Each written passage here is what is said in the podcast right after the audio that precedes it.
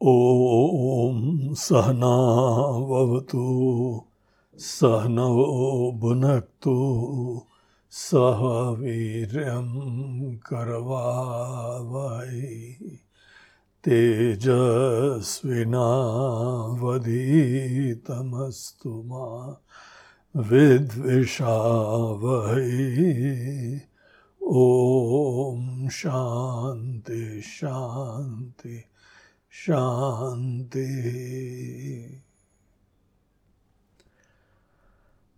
आइए, आज से हम लोग आत्मबोध नामक ग्रंथ का अध्ययन प्रारंभ करते हैं। आत्मबोध वेदांत का, अद्वैत वेदांत का एक इंट्रोडक्टरी टेक्स्ट है। इंट्रोडक्टरी टेक्स्ट का मतलब ये रहता है कि इसमें पूरे सिद्धांत जो एक व्यक्ति को जानने योग्य हैं, वो सब बताए जाते हैं। लेकिन इसके अंदर कोई विपरीत लोगों के विचार को लाके तार्किक रूप से उनका खंडन आदि करने का वो सब एस्पेक्ट यहाँ पे नहीं जुड़ा होता है। इसीलिए ये बड़ा स्ट्रेट फॉरवर्ड होता है। और इसको हमें शुरुआत में एक अपने नींव बनाने की तरीके से इसको समझना चाहिए। जैसे इसका नाम ही है आत्मबोध। आत्मबोध मतलब होता है सेल्फ नॉलेज तो ऑब्वियसली ये ग्रंथ उन लोगों के लिए है जिनको ऐसा लगता है कि हम अपने बारे में ठीक से भी जानते नहीं हैं। जितना कुछ हम जानते हैं that is just tip of the iceberg हमारा पोटेंशियल कितना है, हम मूल रूप से क्या है। इस समय एक व्यक्ति की तरीके से मैनिफेस्ट हुए हैं। उससे पूर्व हम क्या थे? थोड़े दिन बाद यहाँ से हम जो है वो रुखसत हो जाएँगे। इस दुनिया से प्रयाण करेंगे, मर जाएँगे। उसके बाद हमारा अस्तित्व होता है कि नहीं होता है? जीवन भर अनेकानेक हम लोग रूप धारण करते रहते हैं। हाँ? कौन है जो रूप धारण करता रहता है? कौन है जिसको एक नाम दिया गया है? कौन है जिसने ये शरीर को धारण करा हुआ है? तो ऐसे बहुत सारे प्रश्न होते हैं। अनेक अनेक लोग होते हैं जो दुनिया की देखा दाखी में अनेकों लक्ष्य से मोहित होके बहते रहते हैं। लेकिन कुछ विचारवान लोग, जिनका चित्त, जिनका मन थोड़ा समाहित होता है, बैलेंस होता है, वो लोग ये सब चीज़ें ऑब्ज़र्व करते हैं और उनके अंदर ये जिज्ञासा होती है। तो जिनको अपने बारे में जानने की उत्कंठा हो रही है, उन लोगों के लिए ही ये ग्रंथ बताया जा रहा है। तो इसका टाइटल इसका जो नाम है, वो ही हमको इसके विषय का पूरा परिचय दे देता है।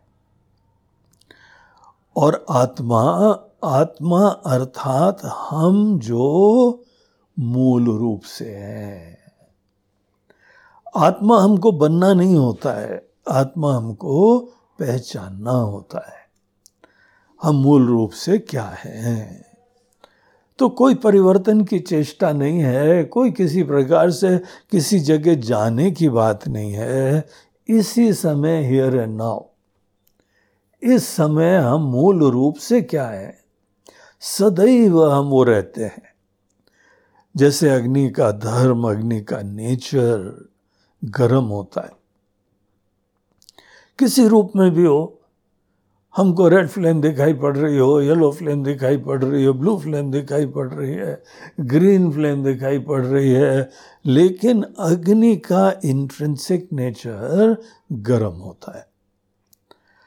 उसी प्रकार से हम कभी जो है दृष्टा बने, कभी श्रोता बने, कभी सुखी हों, कभी दुखी हों, ये अनेकों फैक्टर्स के वजह से भिन्न भिन्न रूप आते रहते हैं। लेकिन ये हमारे इंटरेस्ट और जिज्ञासा का विषय है कि ये कौन ये रूप धारण कर रहा है। अनेकों एस्पेक्ट्स हैं हमारी पर्सनालिटी के जो चेंज होते रहते हैं। लेकिन क्या ऐसी कोई चीज़ है जो कभी चेंज नहीं होती है? जो हमारा फैक्ट फंडामेंटल फैक्ट जो कभी बदलता नहीं है, लेकिन सब परिवर्तनों को आशीर्वाद देता है।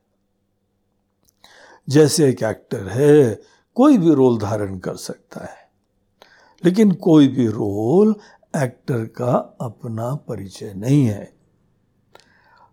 एक बार एक्टर अपना परिचय प्राप्त कर ले तो किसी रोल को प्ले करने में इशू नहीं है। कोई पराधीनता नहीं है। रोल खत्म भी हो जाए तो हमारा एग्जिस्टेंस खत्म नहीं होता है। इस तरीके से आत्मा शब्द हमारे उस फंडामेंटल नेचर उस एक सूत्र की तरीके से जो एक माला में पिरोए हुआ है, वो हमारी और आपकी पर्सनालिटी में वो क्या चीज़ है? हम मूल रूप से क्या है? ये जिसके अंदर जिज्ञासा होती है, ऐसे लोगों को केवल इंफॉर्मेशन ही नहीं इंफॉर्मेशन बोध नहीं होता है। डायरेक्ट रियलाइजेशन बोध होता है। और ये हम लोग आज भी अपने बारे में कुछ जानते हैं? मैं के बारे में हम सब लोगों का कुछ ना कुछ निश्चय विराजमान है। तो मैं का निश्चय हम आज भी कर सकते हैं। और जो वैलिड है, जो परमानेंट है, जो फैक्ट है, वो तो डेफिनेटली कर सकते हैं। जब तक हम नहीं करें तो हो सकता है कि कुछ इंफॉर्मेशन मिले। इंफॉर्मेशन बहुत ही सहायक होती है। इंफॉर्मेशन हमको प्रेरक होती है। एक दिशा देती है डायरेक्शन देती है। लेकिन इन्फॉर्मेशन को वह बोध शब्द से नहीं बताया जाता है। तो यहाँ पे इस ग्रंथ का नाम शंकराचार्य जी ने आत्मबोध रखा। और आपको ध्यान होना चाहिए कि ये ग्रंथ के राइटर कौन है? एक बहुत बड़े वेदांत के आचार्य थे, जिसने पूरे देश के अंदर वैदिक धर्म की पुनस्थापना कर दी। प्रोलिफिक राइटर थे। हर जो है फंडामेंटल ग्रंथ के बारे में कमेंट्रीज लिखी हुई है।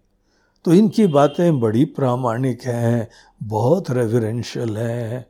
तो ये आपका भी, हमारा भी सौभाग्य है कि ऐसे ग्रंथ पे हम चर्चा कर रहे हैं और आपको इस ग्रंथ को पढ़ने की प्रेरणा हो रही है।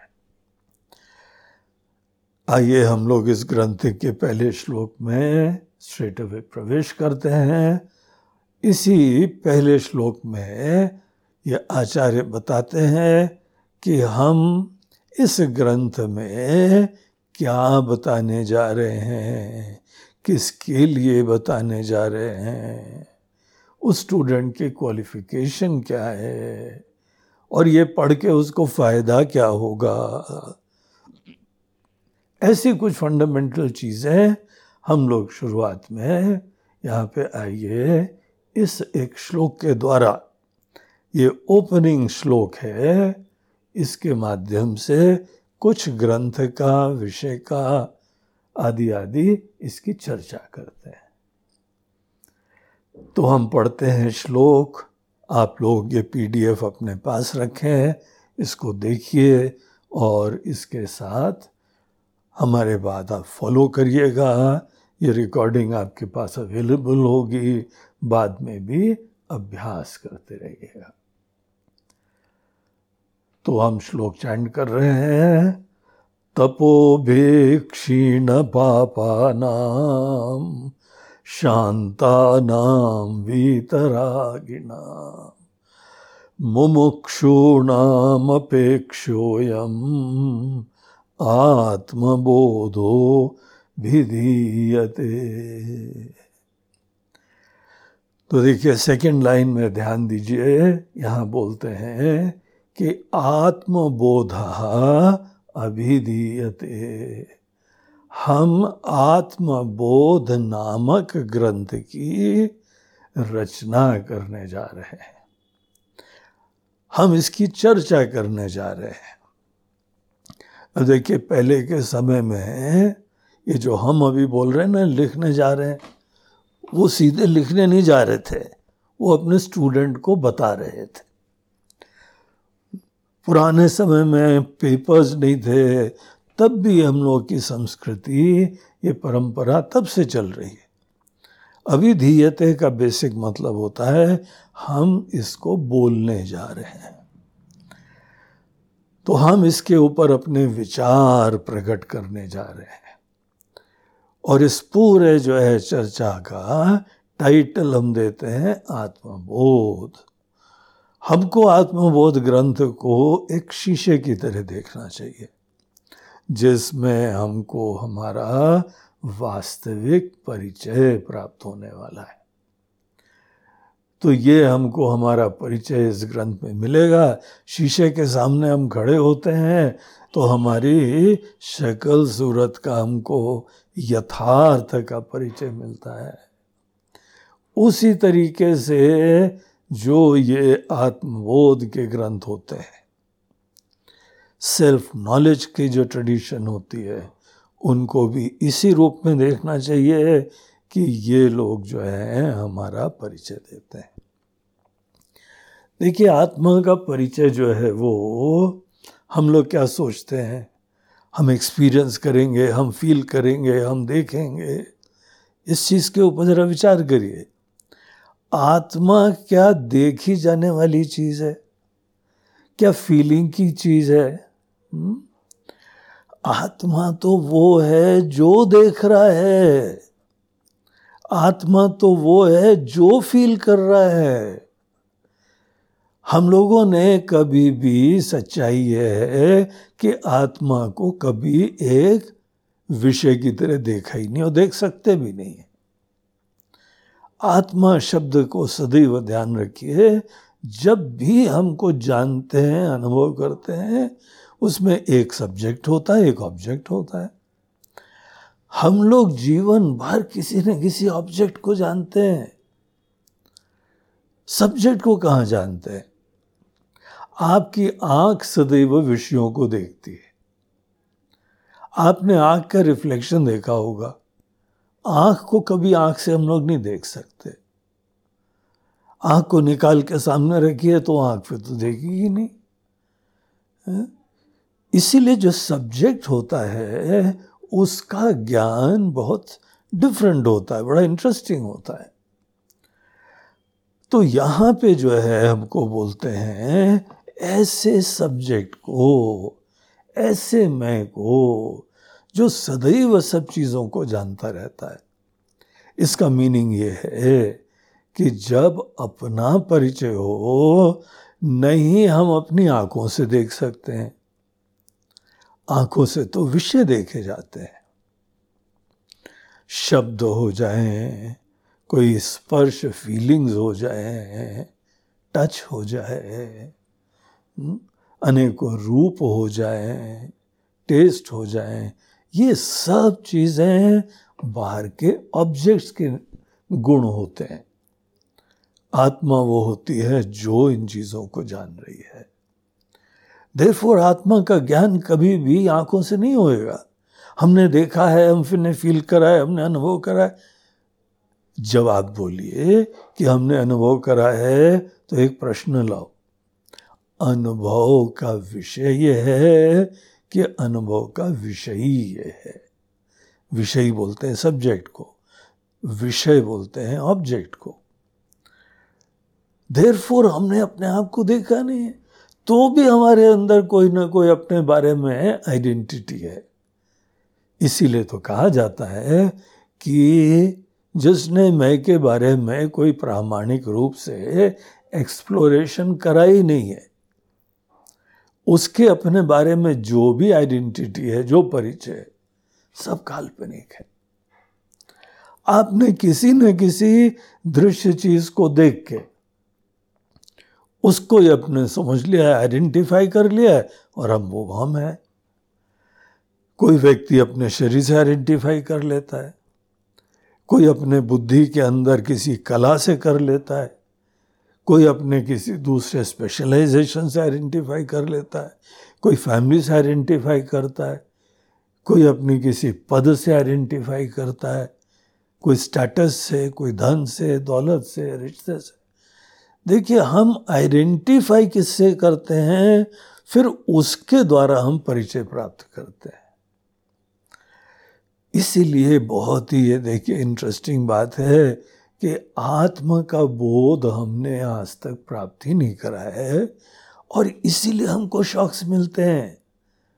आपको पता है इनसिक्योरिटी क्या होती है? हमारा क्या होगा? अब काल्पनिक हम है, काल्पनिक आइडेंटिटी है और उसके बारे में फियर्स तो बने ही रहते हैं। और यही काल्पनिक आइडेंटिटी जिसके प्रति महत्व देती है, उसको अटैच होती है। उसको पकड़ना चाहती है।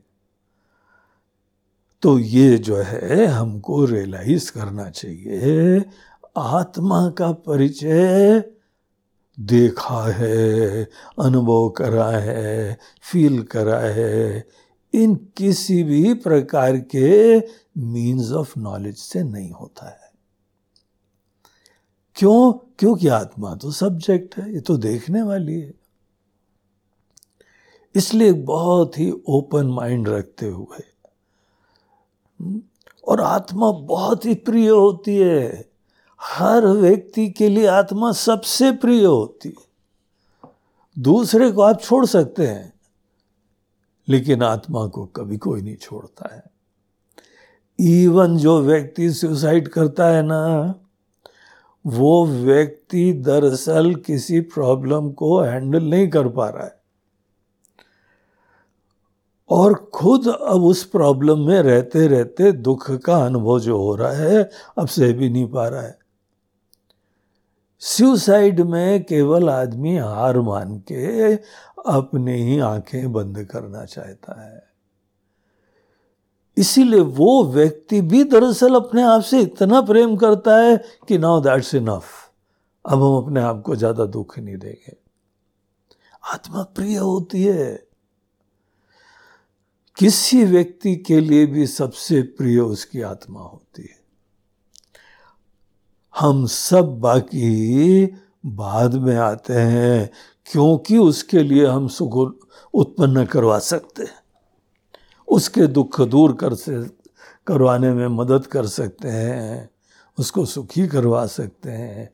इसलिए वो व्यक्ति आपसे भी प्रेम करेगा। लेकिन ये फैक्ट देखो आप भी और बाकी सब लोग। कोई पशु हो जाए, पक्षी हो जाए, मच्छर हो जाए, मच्छर आपका खून चूसेगा। आप मच्छर को मारो तो उड़ जाएगा बोले नहीं नहीं, हमको मत मारो। हम अपने आप को तो बहुत प्रेम करते हैं। हम तो अपने भोजन की व्यवस्था कर रहे हैं। हम्म? आत्मा बहुत इंटरेस्टिंग चीज़ है। आत्मा जो है, प्रिय होती है। आत्मा सदैव स्फुरित होती है, आत्मा लिविंग होती है। वहीं पे तो आत्मा हमको दिखाई पड़ती है जहाँ कोई लिविंग बीइंग होता है। तो आत्मा का बेसिक नेचर कुछ ना कुछ हम लोग ऑब्जर्वेशन से भी इन्फर कर सकते हैं। वो इन्फ्लुएंस है, वो प्रामाणिक ज्ञान नहीं है। आत्मा कॉन्शियसनेस वाली कोई चीज़ है लिविंग एंटिटी है। बहुत प्रिय है। एग्जिस्टिंग चीज़ है। और हमारा आज का परिचय अपना क्या है, जरा देखिए। आप किसी से मिलते हैं तो क्या बोलते हैं क्या? क्या I am no some conscious entity very dear very loving always existing ये सब हमारी आइडेंटिटी में कहाँ है? हमारी आइडेंटिटी में हम डॉक्टर हैं, हम इंजीनियर हैं, हम वकील हैं, हम फलाने हैं, ढिमकाने हैं, है? कहाँ कहाँ आइडेंटिफिकेशन करा हुआ है? जिस व्यक्ति का मैं के बारे में गलत धारणाएँ हैं, उसको हार्ट ब्रेक्स होना अवश्यंभावी है। तो इसीलिए आत्मज्ञान का एक केस बनता है, महत्व बनता है। और यहाँ आचार्य बोलते हैं कि हम उस चीज़ की चर्चा करने जा रहे हैं। Something very very fascinating very interesting something which is very dear to every one उसकी चर्चा हम करने जा रहे हैं। लेकिन ये चर्चा जो है वो करने के लिए, जैसे किसी भी ज्ञान के लिए, एक क्वालिफिकेशन होनी चाहिए। डॉक्टर बनना है तो आपको क्वालिफिकेशन देखा जाता है। इंजीनियर बनना है तो क्वालिफिकेशन देखा जाता है। क्वालिफिकेशन वो होता है जो हमको किसी ज्ञान को ग्रहण करने के लिए पात्र बनाता है। तो इसी पहले श्लोक में शंकराचार्य जी बोलते हैं, हम किसके लिए लिखने जा रहे हैं? देखिए यहाँ पहली लाइन अब तपो क्षीण पापा नाम जिन लोगों ने तपस्या के द्वारा क्षीण पापा नाम उनके अंदर पाप क्षीण हो गए पापी मन इस ज्ञान को नहीं प्राप्त कर सकता।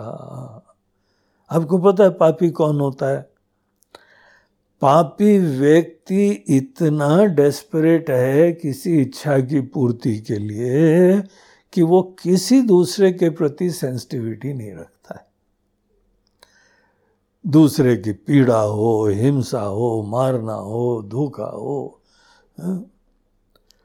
पुण्य वो होता है जो दूसरे के प्रति सेंसिटिविटी रखता है। कहीं पे किसी को मुश्किल है तो आपने मदद कर दी है पुण्य कर्म है। सेवा का काम हो।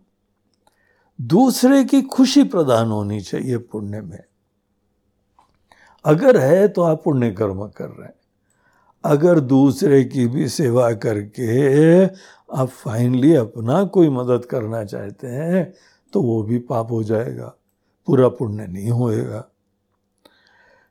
पापी वो होते हैं जो अपने स्वार्थ के लिए बड़े डेस्परेट हैं। उनके मन में नोशंस बड़े क्लियर है कि हमको सुख कैसे मिलेगा। इतनी अटैचमेंट है बाहर कि उस अटैचमेंट के लिए कोई कॉम्प्रोमाइज भी कर लेंगे। ऐसे माइंड से आत्मज्ञान नहीं होता। वो बहिर्मुख है। वो बहुत एक्सट्रोवर्ट है डेस्परेट है, चंचल है, अशांत है, बेचैन है। उनमें कोई फीलिंग्स नहीं है। हम्म? ऐसे लोगों को ये ज्ञान नहीं मिलेगा। अगर कोई सुन भी लेगा, पढ़ लेगा, उसको फ़ायदा ही नहीं होगा। ये सब चीज़ें एक शांत, सुंदर केयरिंग थॉटफुल सेंसिटिव माइंड को दी जाती है। शुरुआत में जीवन में किसी के भी अंदर पाप की पॉसिबिलिटी होती है। देखिए, हम सब लोग इसी दुनिया से ही अपनी लाइफ की इनिंग्स प्रारंभ करते हैं। और मेजॉरिटी के अंदर तो कोई आत्मा का ज्ञान है ही नहीं। सभी बहिर्मुख हैं एक्सट्रोवर्ट हैं, सदैव सबकी खुशियाँ अपने से बाहर से आती हैं। उसको एक्स्ट्रोवर्ट बोलते हैं। हाँ? हमारी सिक्योरिटी हमारी सफलता, हमारी खुशियाँ, हमारा आनंद सदैव बाहर से आता है। जिसके मन में ये धारणा है, उसको एक्स्ट्रोवर्ट बोलते हैं। और व्यक्ति के मन में कोई ना कोई तो धारणा हो गई निश्चय होगा कि सो एंड सो चीज़ वही हमको आनंद देगी। तो हम उससे अटैच हो जाएँगे because that is the matter of life and death सब कुछ उसी से आएगा। तो आदमी फिर अटैच हो जाएगा, फिर डेस्परेट हो जाएगा, और जब जब आप किसी चीज़ से बहुत अटैच हो जाएँगे। नहीं प्राप्त होगी तो क्रोध आएगा। और जो भी व्यक्ति बाधा उत्पन्न कर रहा है, उसको भी हम ही दूर करने की कोशिश करेंगे। तो बहुत ही ऐसा साइक्लिक पूरा इफ़ेक्ट होता है।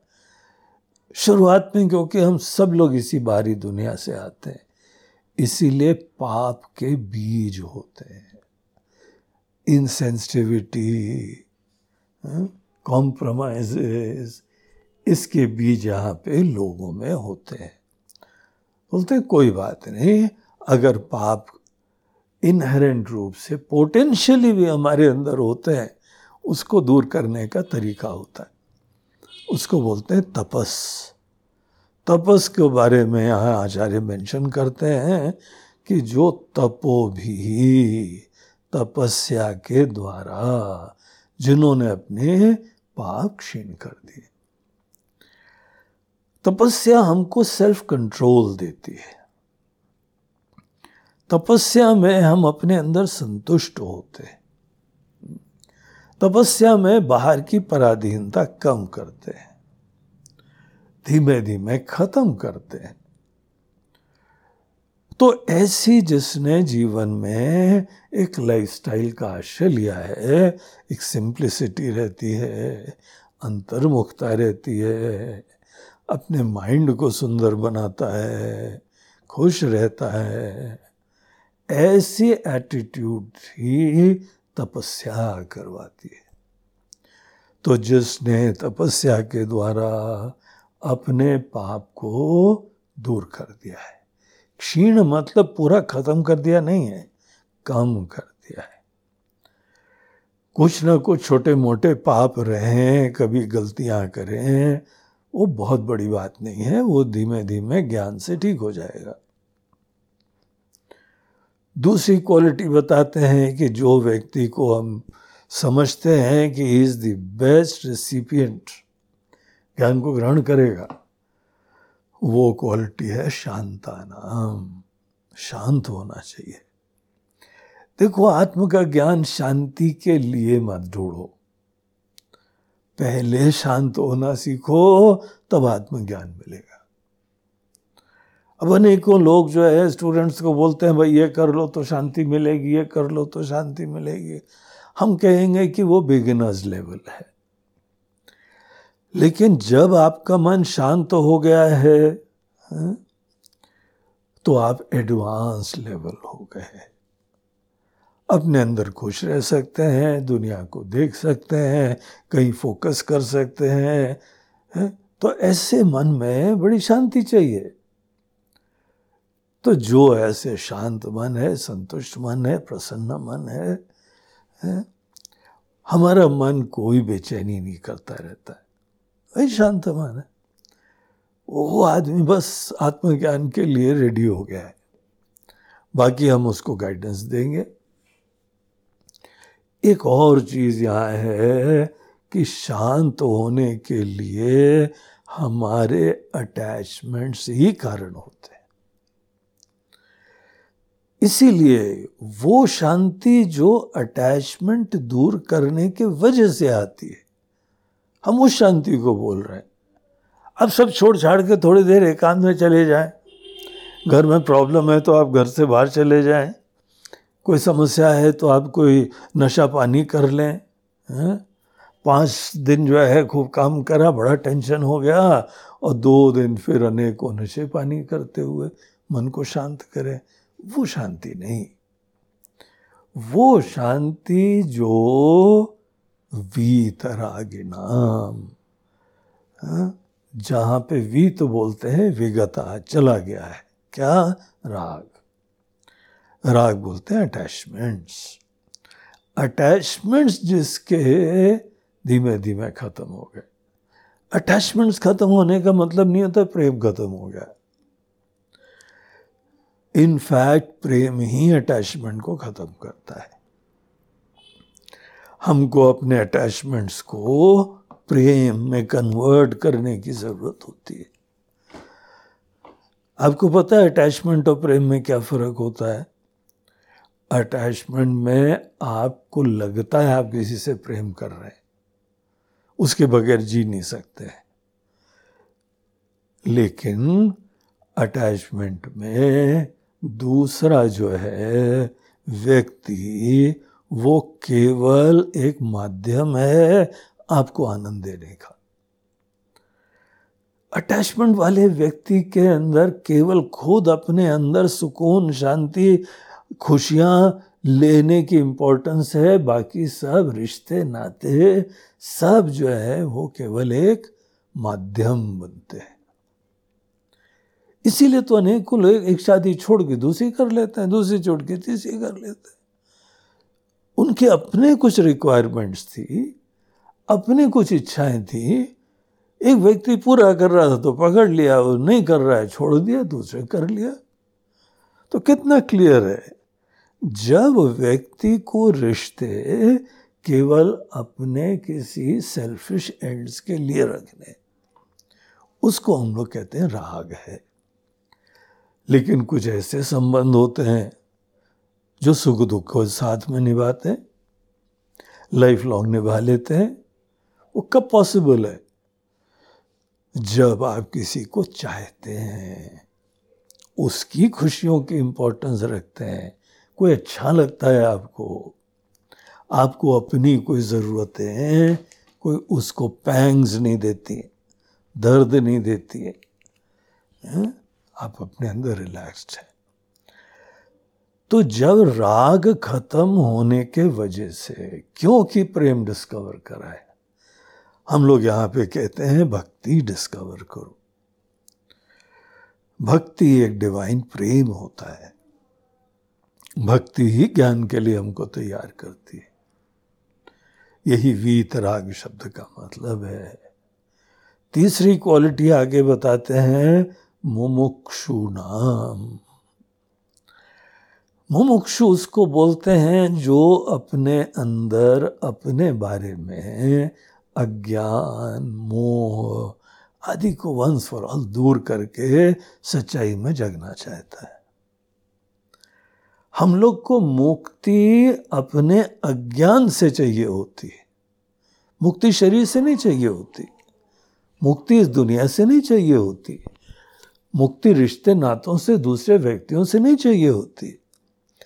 मुक्ति चाहिए होती है अपनी धारणाओं से नोशंस से, अपने अज्ञान से। तो जिसका एकमात्र गोल ये है कि हम अपने अंदर सब विकारों से, झमेलों से, अज्ञान से, नासमझी से नोशन से हम फ्री हो। जो ऐसा व्यक्ति है जिसकी ये प्रायोरिटीज हैं उसके लिए ये ग्रंथ हम लिखने जा रहे हैं, बोलने जा रहे हैं। अब हम लोग बाद के आचार्य लोगों की कृपा थी कि इसी डायलॉग को यही लिख दिया गया एज इट इज़ आज हम लोग उसके भी बेनिफिशियरी होते जा रहे हैं। तो ये यहाँ पे एक ओपनिंग फ़र्स्ट श्लोक है। इस श्लोक के अंदर देखिए आपको क्या क्या दिखाई पड़ रहा है। स्टूडेंट की क्वालिफिकेशन दिखाई पड़ रही। स्टूडेंट की क्वालिफिकेशन ये बहुत इम्पोर्टेंट आप अच्छी तरह से देखिए और जो इसको कल्टीवेट करता जाएगा, वो आत्मज्ञान के लिए तैयार होता जाएगा। दूसरी चीज़ यहाँ ग्रंथ का सब्जेक्ट मैटर बता दिया गया कि केवल यहाँ पे इसी टॉपिक पे डिस्कशन चलेगा। इसका ऑब्जेक्टिव क्या है? मोमोक्षुना मोक्ष की प्राप्ति। तो ये विषय को ये प्रयोजन की सिद्धि के लिए कहा जा रहा है। तो वो चीज़ यहाँ पर सब बता दी उन्होंने। इसलिए हमको ग्रंथ का एक बेसिक परिचय मिल गया। इनको हम लोग कहते हैं अनुबंध चतुष्टय। किसी भी ग्रंथ का विषय क्या है, अधिकारी क्या है, प्रयोजन क्या है, और विषय और प्रयोजन के बीच में संबंध क्या है? संबंध यहाँ पे ऐसा है कि हम लोग को मात्र ज्ञान प्राप्त करा कि प्रयोजन की सिद्धि हो जाएगी। ये विशेष संबंध है।